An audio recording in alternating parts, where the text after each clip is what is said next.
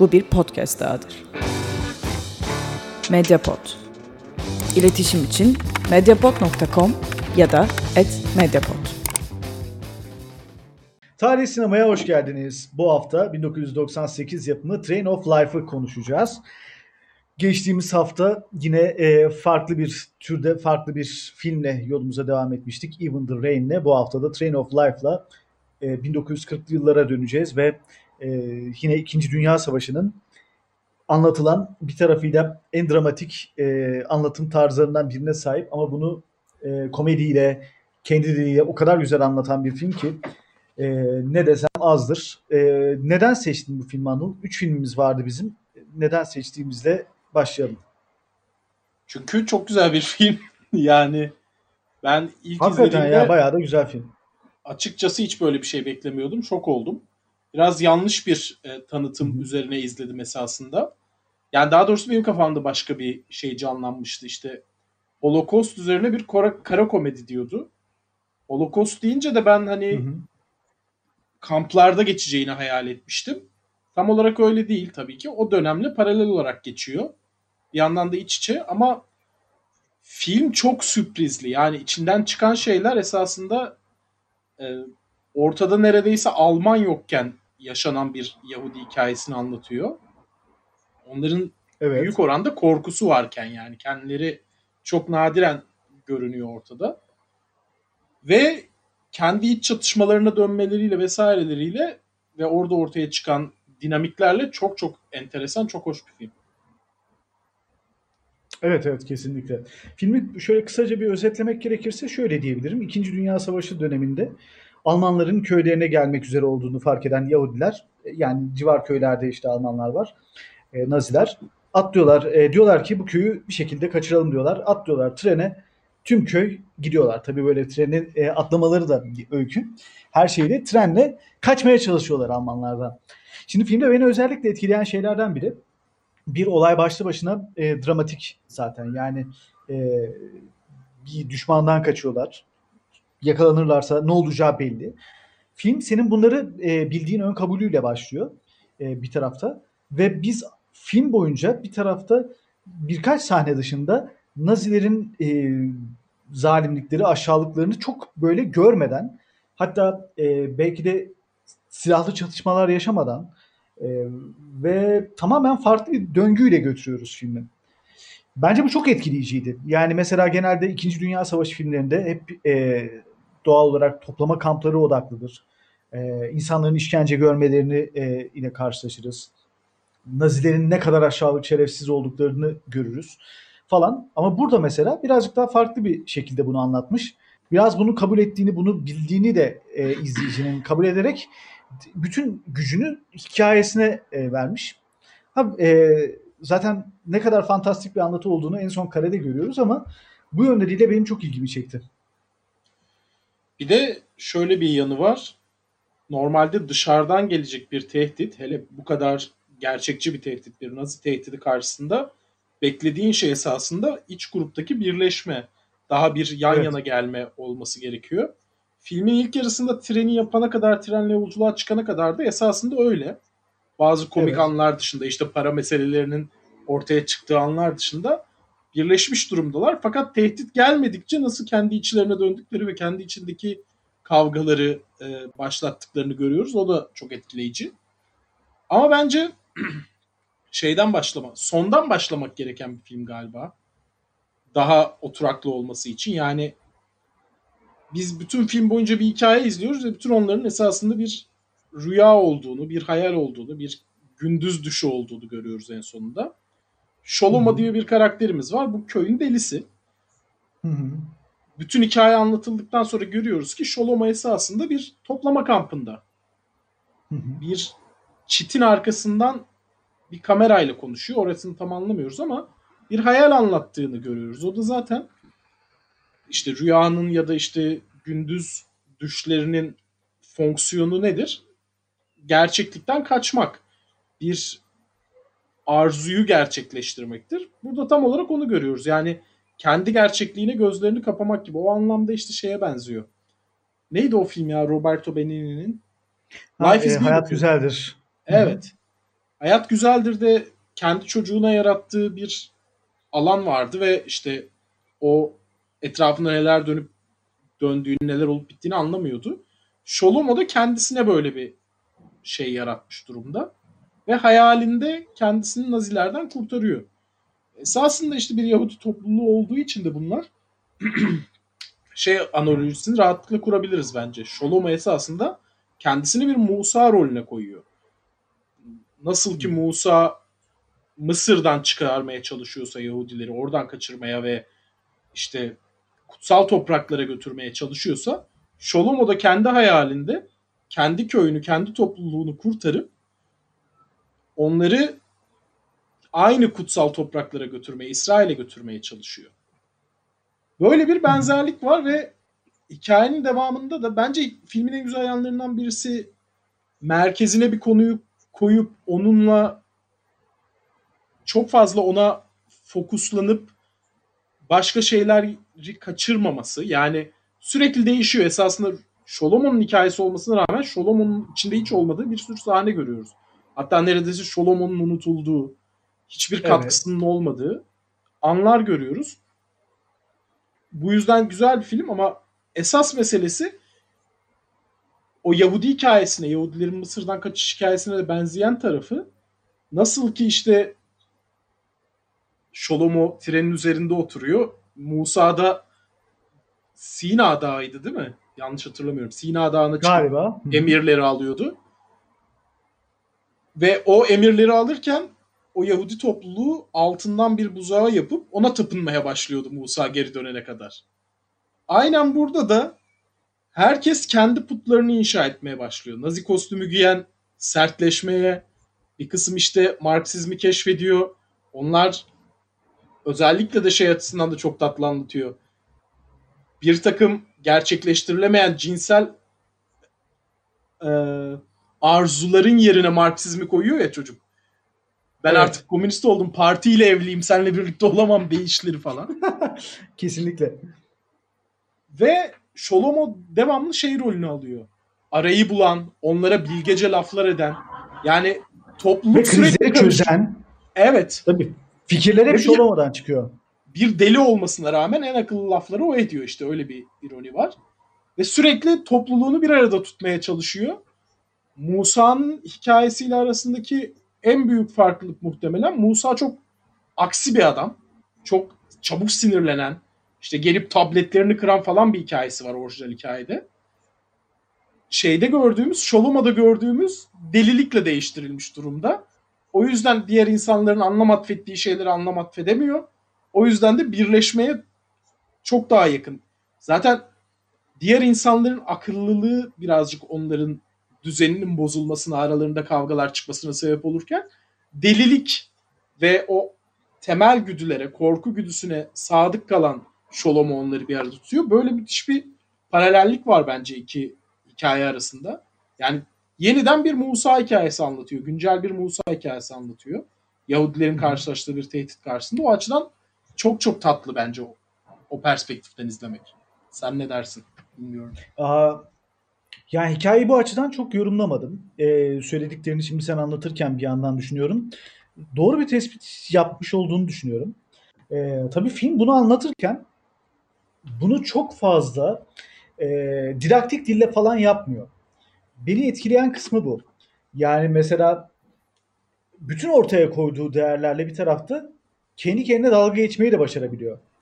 Bence filmin en güzel yanlarından biri de bu.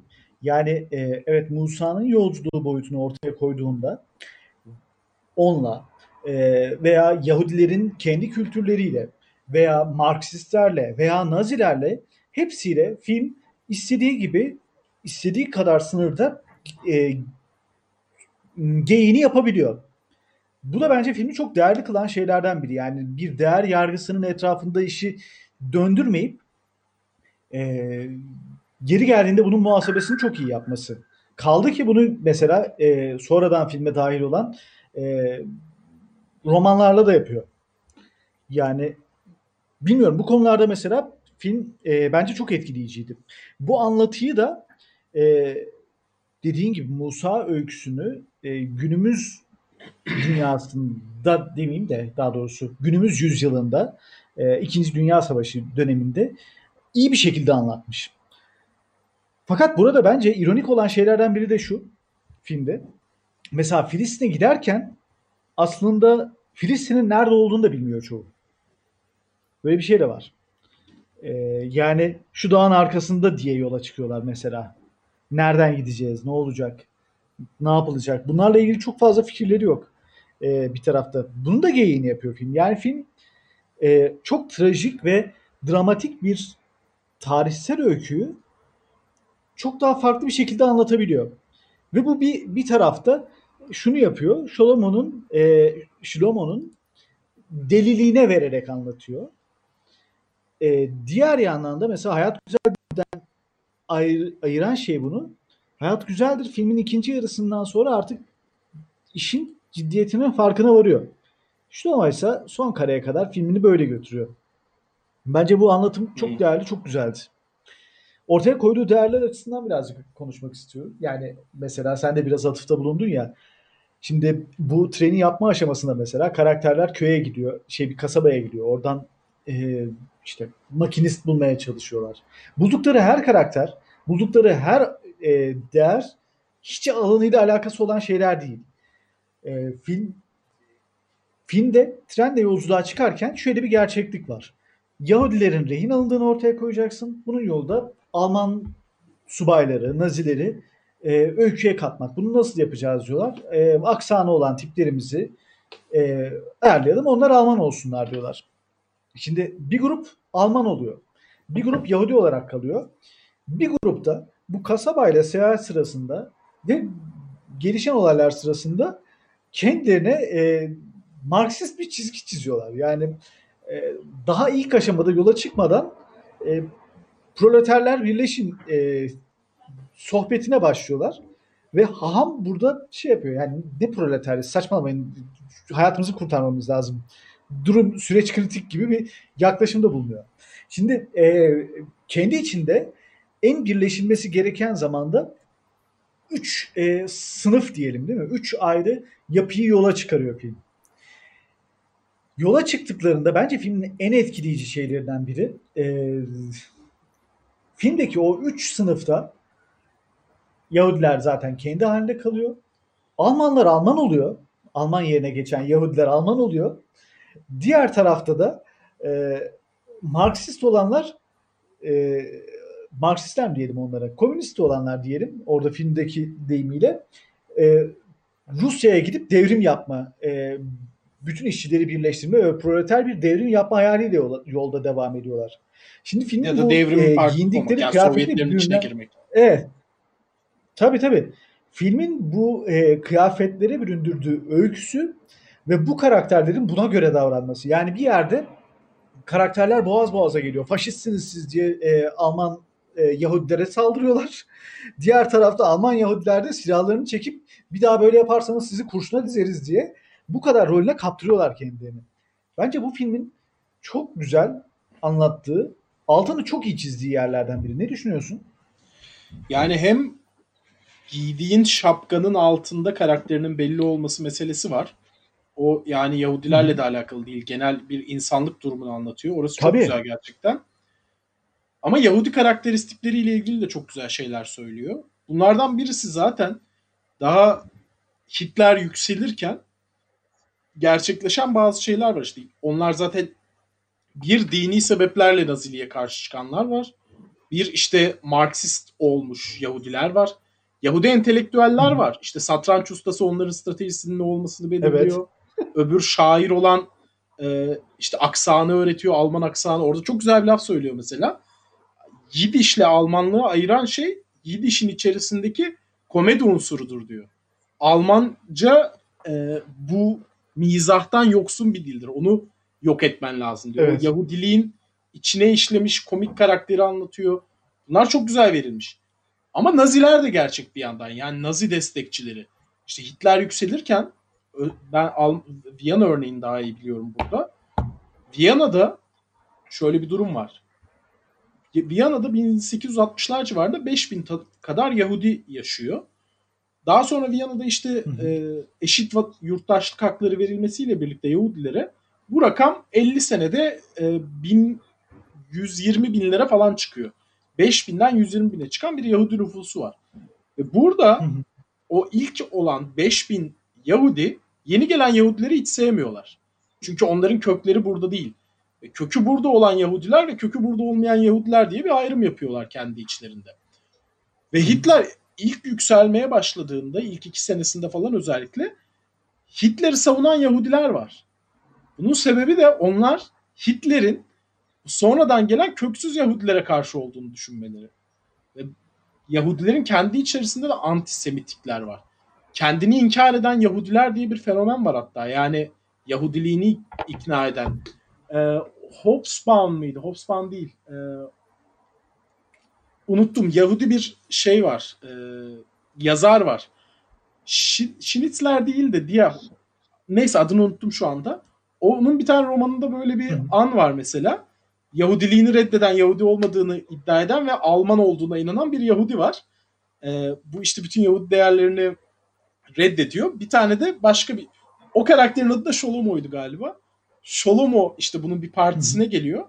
Bu adam Yahudiliğin ne kadar berbat bir şey olduğunu falan anlatırken, kendilerinin Yahudi olmadığını anlatırken eee, şey diyor ki, Sholomo diyor ki bir gün işte mahallenin adını da söylüyor ama hatırlamıyorum. Mihailplatz diyelim mesela. Bir gün Mihailplatz'ta yürü de o Yahudi burnunu sokağa çalsınlar. Yahudi, nasıl Yahudi olduğunu öğrenirsin diyor. Böyle de güzel bir an var. Yani pek çok Yahudinin de Yahudiliklerinden kaçamayacağını öğrendikleri bir an geliyor işte Hitler'le beraber. Hatta biraz daha öncesinde antisemitizm yükselmeye başlayınca 1873'lerde. O zamana kadar işte o liberal devrimlerin arkasından Yahudiliğini reddetmeye e, hazır bir güruh var esasında Yahudilerin içerisinde. Hem kökü orada olanlar hem sonradan gelenlerin içerisinde de özellikle entelektüel kesimde.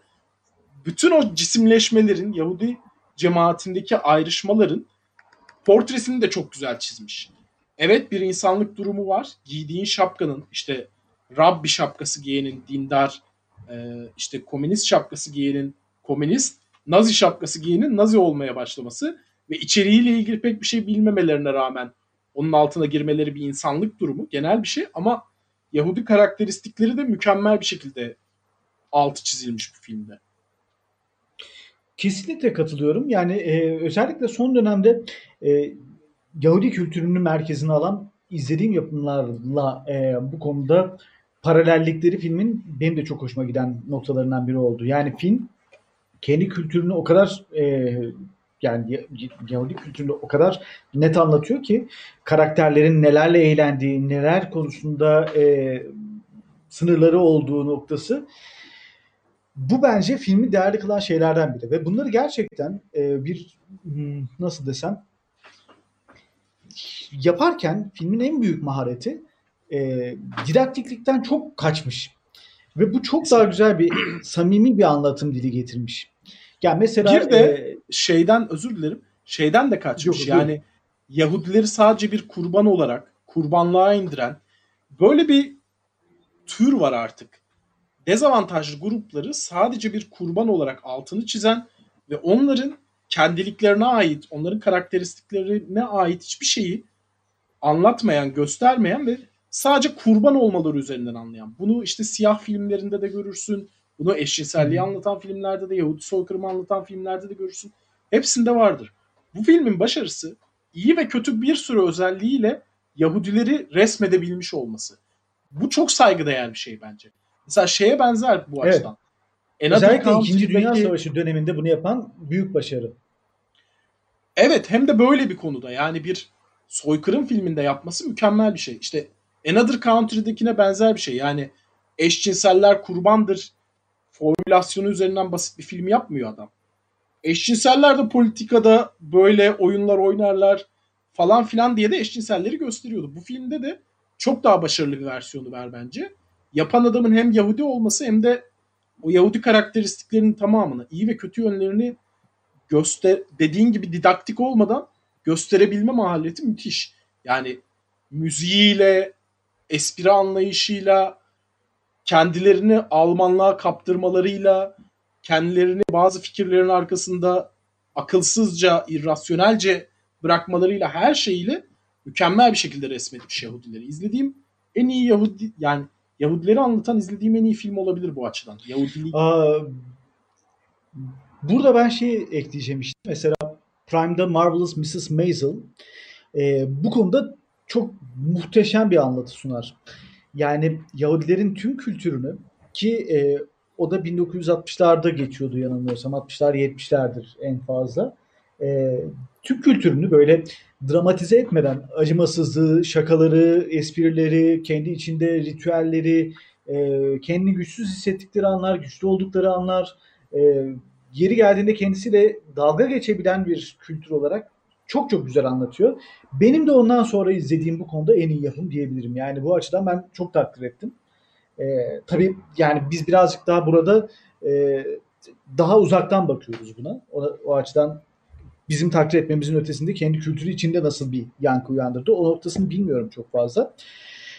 E, tabii bu başka kıyafete bürünme olayları filmin çok güzel bir espri kaynağı da oluyor.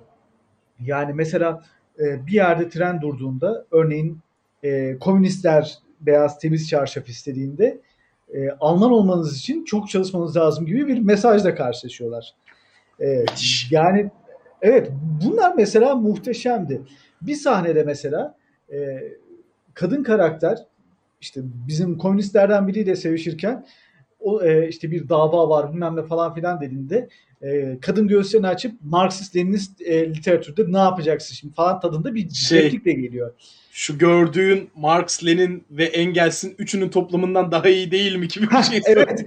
Muhteşem bir sahne yani. Filmin bunları yapması e, ya her kültürüyle dalga geçiyor. Yani e, gidip mesela e, bir sahnede bizim Alman subayımız e, aslında Yahudi olanımız gidip Almanları e, kandırması, oradan bir Yahudi'yi tek başına kurtarması e, ve o sahnede tamamen işi kendi e, kültüründen gelen mizahi anlatımla yapabilmesi muazzamdı yani. Bu, bu filmin gerçekten biricik yapan şeylerinden biri. Bu kültürler arası çatışmayı ve kendi içinde bölünmeyi harika anlatıyor. Mesela bir sahnede bizim komünistler gaza geliyor, trenden kaçıyorlar. Zaten e, oraya ya. oraya de çok iyi. Müthiş.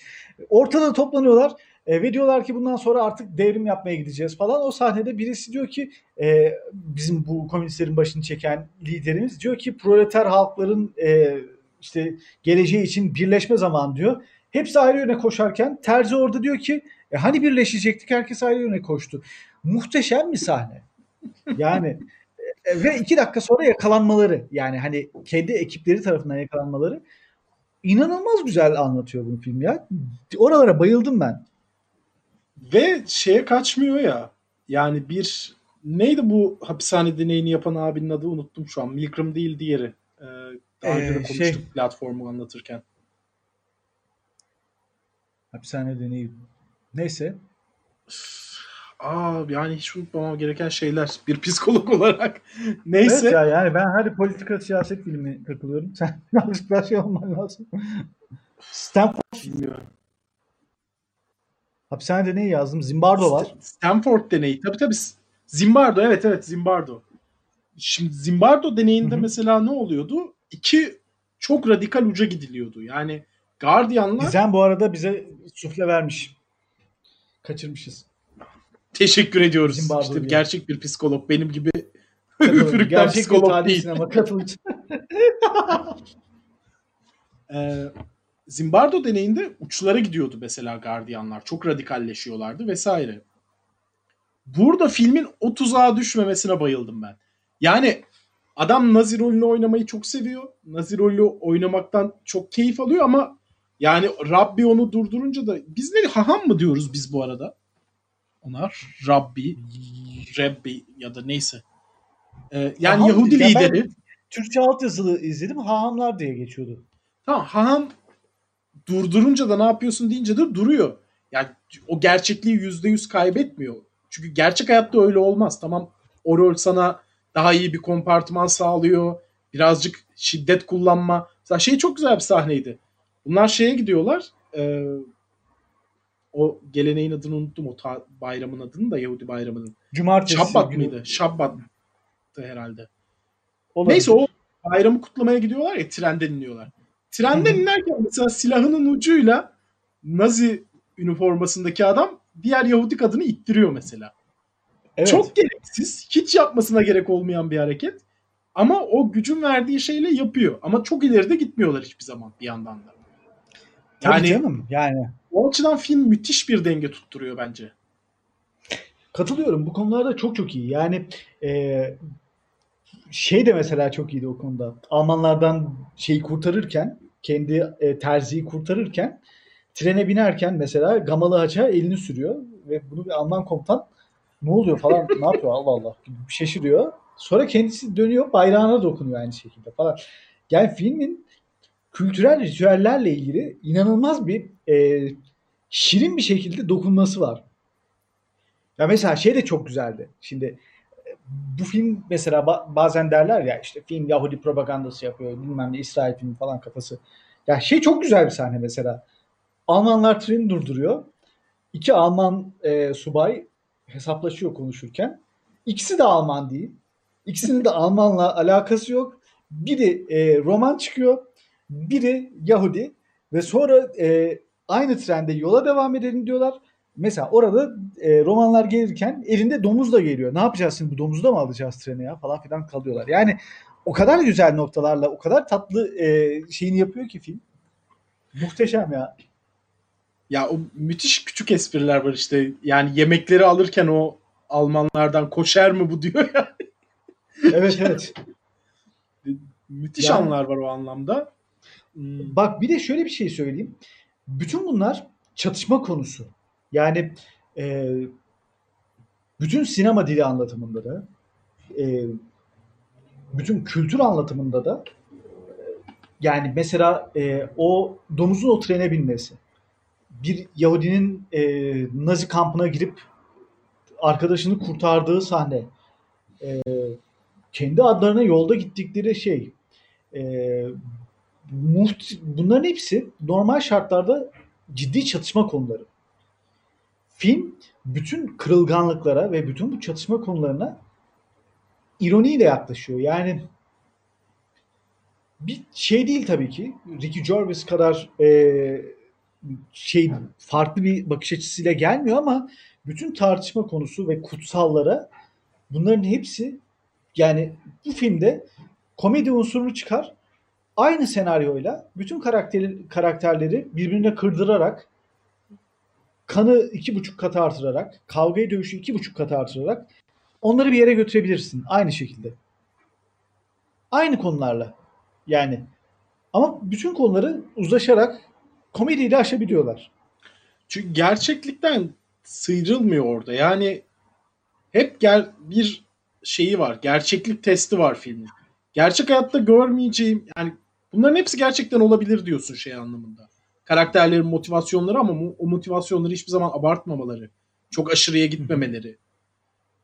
Ee, o insanlık durumu ile ilgili meselede de hem işte o Nazilerin Nazi üniforması giyenlerin işte Çingene de öyle. Yani Çingene kurtulduklarında ağlıyor. O statüsünü kaybetti artık diye. O sahte Nazi statüsünü. Bizim adam da ben seni çok iyi anlıyorum diyor. İşte ilk Alman komutanla karşılaştıklarında kekeleyen adam işte buraya kırmızı şeyi yaptıklarında daha üst bir rütbeyi verdiklerinde emirler yağdırmaya başlıyor. O cübbenin altına, Evet. o giydiğimiz rollerin altına nasıl güzel girdiğimizi hiç abartmadan hani komedik unsurlar olmasına rağmen çok abartmadan yani. O kadar güzel anlatmış ki ya. Ama Marksistler bunu ilk işte bir anda itibaren yapıyor bu arada. tabii tabii. Yani mesela şey yani. kriz başlamış. E, hahamlar evde toplanmış meclis. E, karar alacaklar ne yapacağız diye. Yani içeriden bir kadın sürekli gelip ya çocuğu uyandırırsanız sizi evden atarım diyor yani. Orada Ve bile sessiz düşünememeleri. e, konuşmadan nasıl düşüneceğiz? yani e, film her dakika bu kadar trajik, bu kadar dramatik bir olayı bu kadar güzel anlatabilmek ya bence e, Hayat Güzeldir'den de kıymetli bir anlatısı var ya. Ben, yani Hayat Güzeldir zaten soru işareti bir film. Çok oldu izleyeli de şu an benim için. Ben de evet ya. Şey ya en güzel noktalarından birisi kendi uydurdukları yalanı unuttukları an bence. o trenin tamamen Hangi kendi sahne? uydurdukları şey ke- tren kendi uydurdukları bir yalan. Onun bir Nazi treni olduğu. Ve Hı. yavaş yavaş onun gerçekliğini unutmaya başlıyorlar kendi söyledikleri yalanın. Bence bütün böyle bir uygarlıkla, medeniyetle alakalı bir lafı var orada bu filmin. Ya Kesinlikle bütün bu katılıyorum. uygarlık niye var? İşte bizim bazı kendimizi koruma içgüdülerimizden dolayı bir takım işte yani toplumun içinde olmanın verdiği güvenden dolayı vesaire vesaire. Fakat bunları biz bazen unutuyoruz. Yani bütün bu toplumların kuruluşunu, bütün bu sosyal organizasyonların varlığını unutup onlara kendimizi çok kaptırıyoruz ve kendimizi onlarla çok özdeşleştiriyoruz. Bu filmde onu küçük bir yere sığdırarak görünür kılıyor esasında bizler için. O müthiş bir şey. Ve ya Evet. Nazilerden kaçmak için yaptıkları trende bu bir faşist treni diye komünistler ayaklanma yapıp trenden kaçıyorlar. Mükemmel bir Evet an. ya. İşte hem Nazilerin ikna olması hem de o komünistlerin oradan kaçmaya çalışması. İkisi de mükemmel anlar. Ve orada toplayıp getirdikten sonra ikincisinde sizi kurşuna dizmek zorunda kalacağım diyor. Yani aynı köyde aynı statüdeydiniz siz. Kıyafet bu hale getirdi seni. Ya e, işte bu gerçekten o tren yani filmin adı da belki bu yüzden yerine oturuyor. Train of Life. E, yani Evet. şey vardır ya e, Gemide filminin açılışında Erkan Can konuşur. Gemi gibidir hayat, hayat gemi gibidir falan diye bir repliği vardır. Tıpkı onun gibi. Yani hayat gibi ve o dönem o dönemin tüm değerlerini içinde barındıran bir tren. Yani güzel, çok kıymetli bir sinema anlatım dili. Ee, bir de filmde bir şey daha vardı. Orası açıkta kaldı biraz sanki de. Yani bir tarafta açıkta da kalmadı. Çok önemli bir mevzu da değil de. Şimdi bunlar bir yerde e, treni havaya uçurmaya gelen bir tayfa vardı hatırlıyor musun? Mükemmel ya. O da şahane bir ayrıntı. Yani film boyunca treni havaya uçurmaya çalışıyorlar ve onlar da Almanları engelleyecekler. Onlar bir yerden sonra ama böyle bir işin şeyinde patron lider böyle emretti bırakıyoruz diye çekiliyorlar işin içinden de. Hani o onların bir hikayesinin sonu olmadı ama onların hali de yani bakıyorlar Almanlar da tuhaf bir şeyler yapıyorlar falan böyle. O olayı dışarıdan izleme hali çok güzel. Almanlar Yahudilerle birlikte dua ediyorlar. İnanılmaz bir an. Evet ya. ya diyorum ya bütün çatışma yaratabilecek konuları çok güzel süzgeçlemiş ya. E, ekstra bir komedi katmanı katmış mesela onunla. Hiç sırıtmıyor. O kadar harika gidiyor ki yani. Ha, bu arada az önceki o işte medeniyet Son söylediğin e, kaynadı. O komedi unsuru katmış hani ve hiç sırıtmayan, hiç ekstra filme filmin hikayesinden koptuk da başka bir şey izliyoruz hissi yaratmadan çok küçük kısa bir şekilde ekstra hem o trene dışarıdan bakmamızı sağlıyor. O absürt duruma. Hem de çok şahane bir komedi unsuru yaratıyor bizim için. Ee, şeyde de bu arada bu e, medeniyetle kurduğu ilişki dedim ya. Orada artık en Hı hı. sona doğru işte Nazi abimiz Şolomo ile otururken şey diyor ya bu tren bir delilik yani hepimizi deli ediyor, hepimizi çılgına döndürüyor diyor ya. O da bence meseleyi çok güzel özetliyor. Yani uygarlıkla ilgili, medeniyetle ilgili, kültürle ilgili daha doğrusu en temel nosyonlardan birisi. Ya biz bu kültürü niye kurduk? Tamamen unutuyoruz ve onun içinde deliye dönüyoruz. Onun içinde artık insanlığımızı reddediyoruz. Yani devletler, bütün topluluklar, kültürler bunları neden kurduğumuzu unutup orada aldığımız rollerin kendisi oluyoruz. Yani benliğimizden vazgeçiyoruz. Bütün duygularımızı reddeder hale geliyoruz. Bunu anladığı o an artık Nazi kostümü ve Yahudi şapkasıyla bu konuşmayı yapması yine şahane bir an bence. Kesinlikle. Ee, ya filmde böyle çok şey var. Birçok sahnede bu tip e, konuşmayla karşılaşıyoruz. Yani e, mesela Ş- e, Shilome Ş- karakterin adını unuttum birden. E, Shlomo'nun Shlomo, Shlomo. E, mesela bizim Marksistlerle faşistler birbirine, komünistlerle faşistler birbirine girdiği sahnede Shlomo'nun araya girmesi ve orada söyledikleri yani e, insan teması ve işte şey var ya dediğim başta Musa metaforu filmin galiba en önemli malzemelerinden biri. Yani film boyunca en tıkanlı anlarında Shlomo fikirleriyle o yolu açıyor. e, onlar için bir mesih bir tarafta. Bir kurtarıcı, onları bir yere götüren kişi. Yani e, filmde ağır sözler de var yani. Güzel replikler vardı bu açıdan. Çok güzel yedirilmiş. Yani Evet. hiç böyle de- tekrar tekrar dönüyoruz ama didaktik olmadan, altını çok çizmeden çok güzel laflar söylüyorlar. Evet evet yani bu açıdan filmin çok beğendim. Bir de şey de güzel yani mesela filmin müzikleri falan da gayet tatlı. Böyle kültürleri, Aa. işe e, sarkastik anlatım tadı. E, ya Goran şey Bregovic olabilir. yapmış bu arada müzikleri. Yani hatta bir sahnede çok hissediyorsun. Goran Bregovic e, müziğidir falan filan bu diyorsun. Tabii şey böyle. Hani, yok o değildir dedim geçtim ama oymuş demek ki. Aynen öyle. Şey başında yazıyordu filmin. Ee, bu arada şey de çok güzel ben. bir nüans. Ee, Çingeneler ve Yahudiler buluştular. Birbirleriyle bir araya geldiler. Sonra işte Çingeneler müzik yapmaya başladı. Orada da yine Yahudilerin bir karakteristik özelliği olan kibir anı var. Kendi topluluklarına dair, diğerlerinden üstün olduklarına, iyi olduklarına dair bir kibir var. Onu da çok güzel resmetmiş.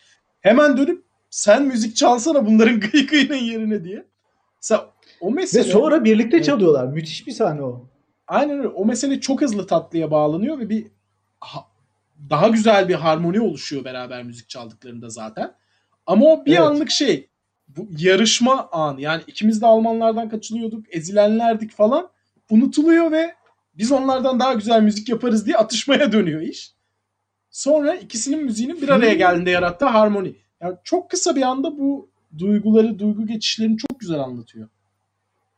Filmi absürt kılan şey belki bu biliyor musun? Yani e, anlattığı şey ve değerler hep başından beri onu konuşuyoruz ya. Çok dramatik olaylar.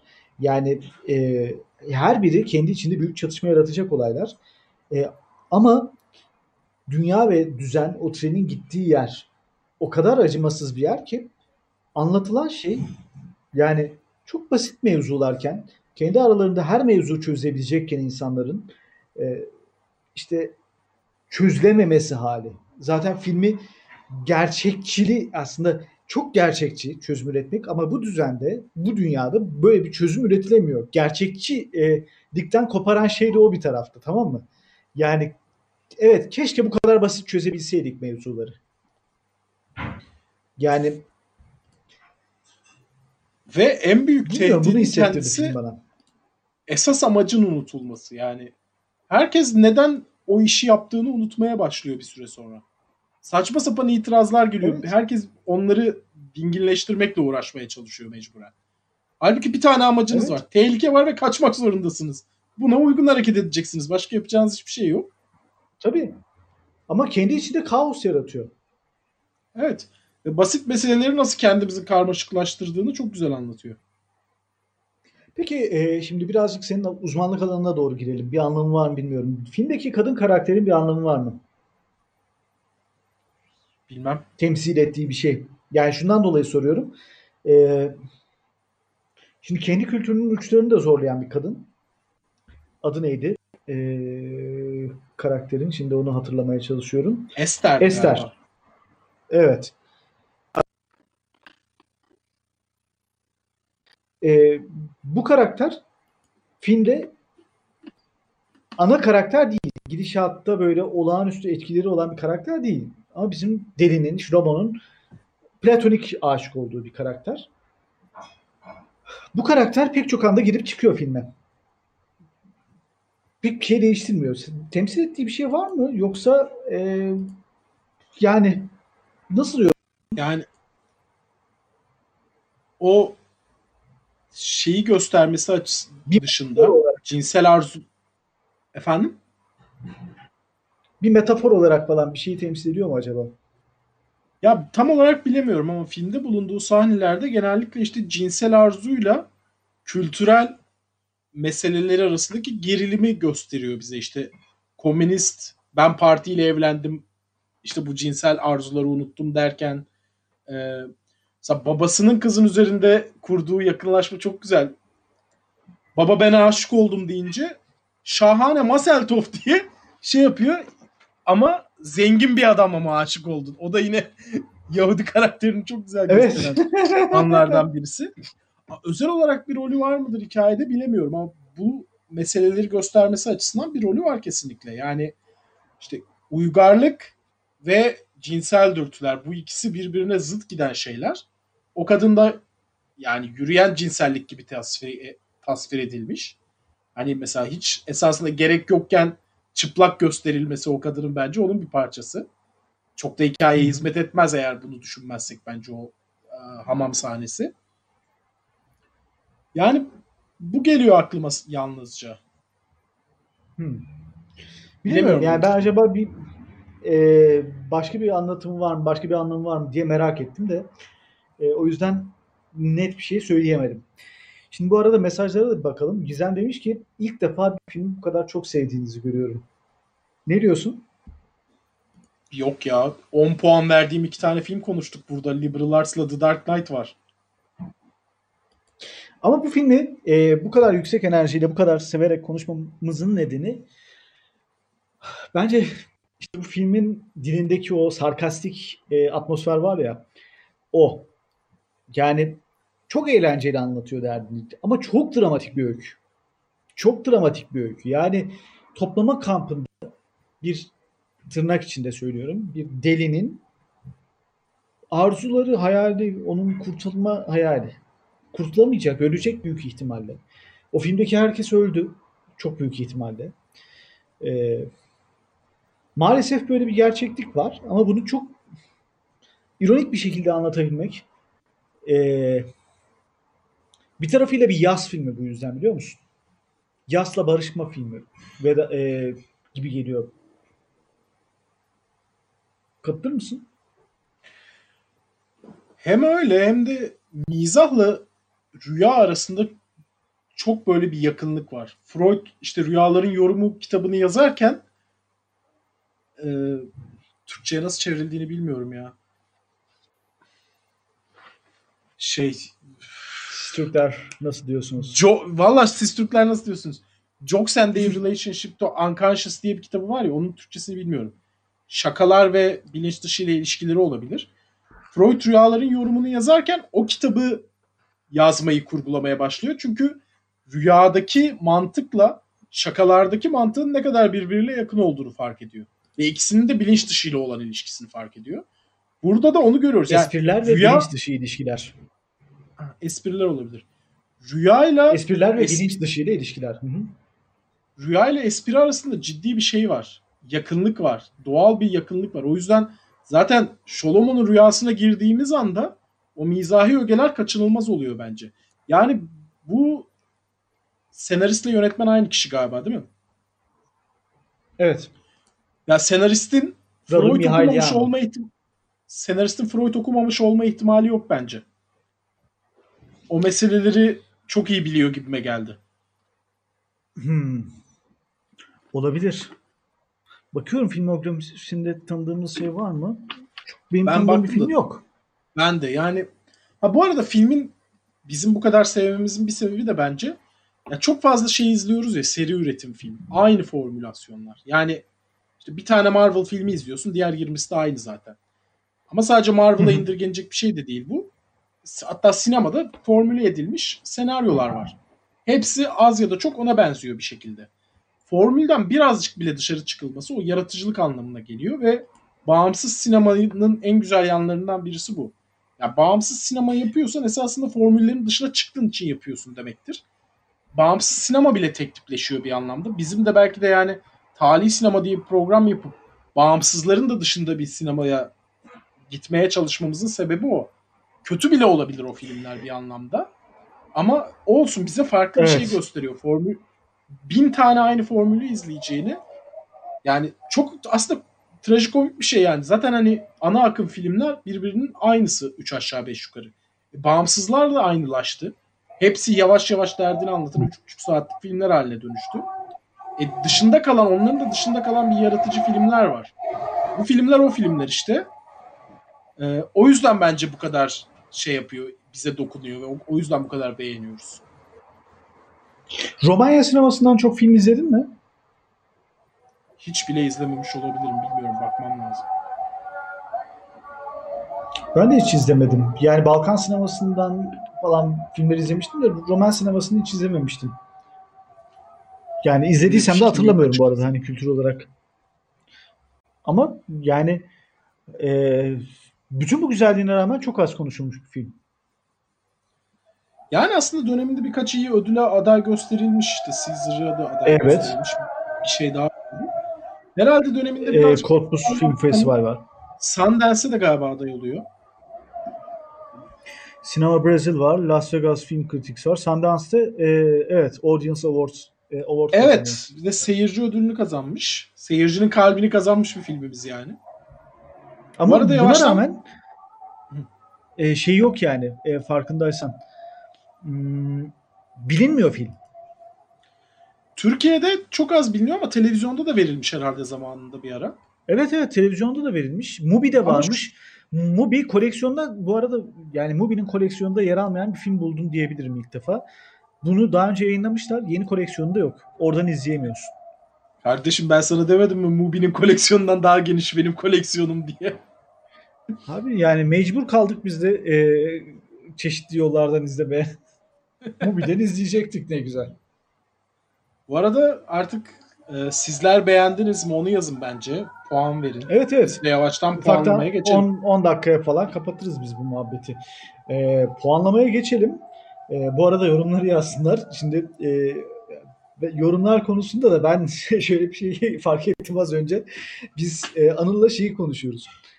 Platform bölümümüz güzel izlendi. Platform bölümümüz çok izlendi falan böyle. Bizim mutluluğumuz olur tamam mı? Popüler film türüne gittiğimizde herhalde tutuyor bu iş. Ara sıra popüler konuşalım diyorduk ya. Ee, ben işin sırrını çözdüm. Neden o böyle o program izlenmiş? Sana şimdi sebebini açıklıyorum. Hadi Hazır mısın? Ciddi hayal kırıklığı yaşayacaksın. Az önce Talih Sinema'daki yorumlardan birini gördüm.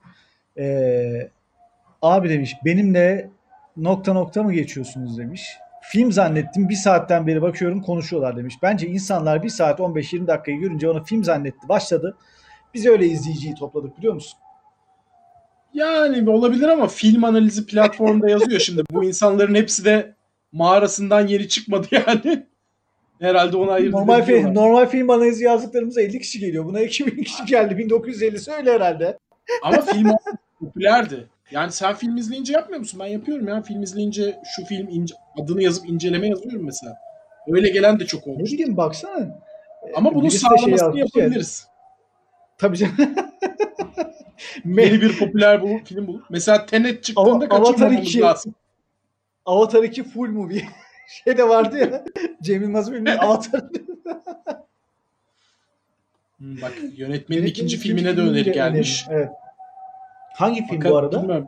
Diğer filmlerini seyretmedim ben. Ee, şöyle Ama bakarız. ben filmografisine bir baktım. Az önce de önümdeydi. Hemen bakıyorum bir yandan. Ee, ben sevdim yönetmeni bu arada. Dilini anlatımını. Ee, hop hop hop bakalım Hmm. şimdi. Konsol, e, Live and kon- Become e? Concert var. Live and Become var. O var. diyordur. İkincisi o gibi duruyor. Bakarız Ee, yani bu yönetmen umut vaat edici. Bu arada Seyret- Buğra 8 ile 9 arasında gidiyorum demiş. Yok 8'de geldim. Sen ne 9'da diyorsun gidiyorum Emre? demiş. Ha 8 ile geldim Ne 9 diyeyim? yanlış okudum. Aa ben ya 9'a git böyle 8 ile 9 arasında çok gidip geliyorum ya. Sen ne diyeceksin? Beni etkileyebilirsin belki. Ben net olarak 9 diyorum ya. Hadi 9 diyelim ya. Buğra 9 Dokuz vermiş. olsun. Sen 9 vermiş. Yani bir de ben onu sadece şeye veriyorum hani beni böyle en derinden etkileyen filmlere 10 veriyorum kişisel bağ kurduğu. Hani as- aslında öyle düşününce bu film esasında onluk bir film yani. Her şeyle şahane Ee, bence. Bence e, benim için onluk bir film yok biliyorsun. Henüz o film çekilmedi. Evet ya bu kadar kibirli bir insan görmedim. 9 veriyorum ben de. Ee, Buğra demiş ki bu konuyu duygu sömürüsüz bir buçuk saat sırıtarak izledim. Sonunda da boğazıma yumruk oturdu. Hakikaten son kare iyiydi. Ee, Evet. Çok güzel ya. Onun da Yani. altını çok çizmiyor ya. Veriyor ve bitiriyor filmi hemen. evet ya. Evet bence de. Ee, benim de her iki filme puanım 9 demiş e, Ürün Oğuz. Ee, Yani yana 9, bakacağım diğer filme de 9 veriyorsa Le Concert ee, yani hafta olmasa da bir ara onu izleyip belki konuşuruz üzerine. Evet ben de merak ettim. Çünkü bu yönetmenin diğer Yine bizim filmlerini merak konseptimize uyuyor. Bizim konseptimize uyan bir film zaten. 17 bin kişi oy vermiş sadece. Bu filme de 7-8 bin kişi oy vermiş. Ee, Ekrem Yılmaz bence güzel. Birçok konuyu farklı olarak iç içe anlatıyor. Kesinlikle katılıyorum. Ee, elimizdeki yorumlar bu şekilde galiba. Gizem izlememiş sanırım. Ondan bu Yok, konuda bir yorum gelmedi. Hatta Gizem şey diyordu. E, baştaki geyiğin bu sefer. film, film yorumlarını dinlemeden kaçarım diyordu. Ama kaldı. o zaman biz de bitirelim Son istersen. söylediğin Son söylediğin arada kaynadı. Ben sana öyle diyeyim. Ha şey Gizem esasında programımızı izlemeyecekti filmi izlemediği için ama bir şekilde kaldı galiba. Evet, Bütün evet. spoiler'ı yemiş oldu.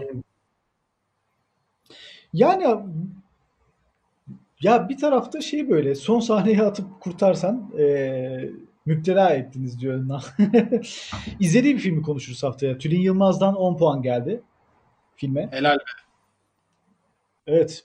Vallahi güzel film seçmişiz. Tebrik ediyorum ben seni Anıl.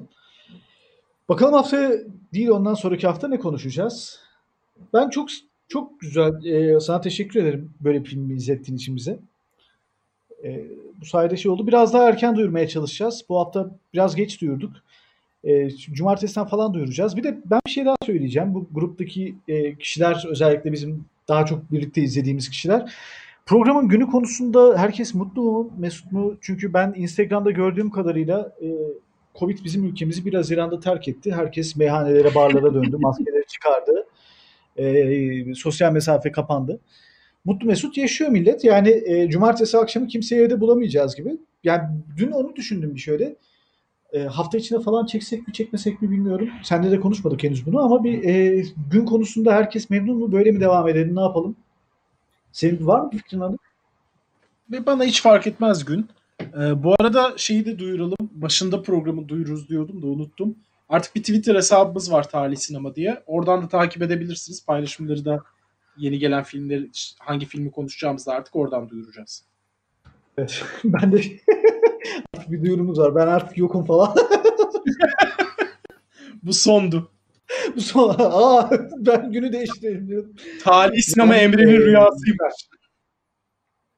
Evet ya me- meğerse yokmuş böyle bir şey. Öyle bakalım gün konusunda da hakikaten e, zaten e, bizimle diyalog halindesiniz. Bir değişiklik falan şey varsa e, belki 5 değil 6 kişi gelir başka gün alırsak. Biraz daha popüler olabiliriz. Evet paylaş, beğenmeyi, paylaşmayı, abone olmayı ve çana tıklamayı unutmayın artık.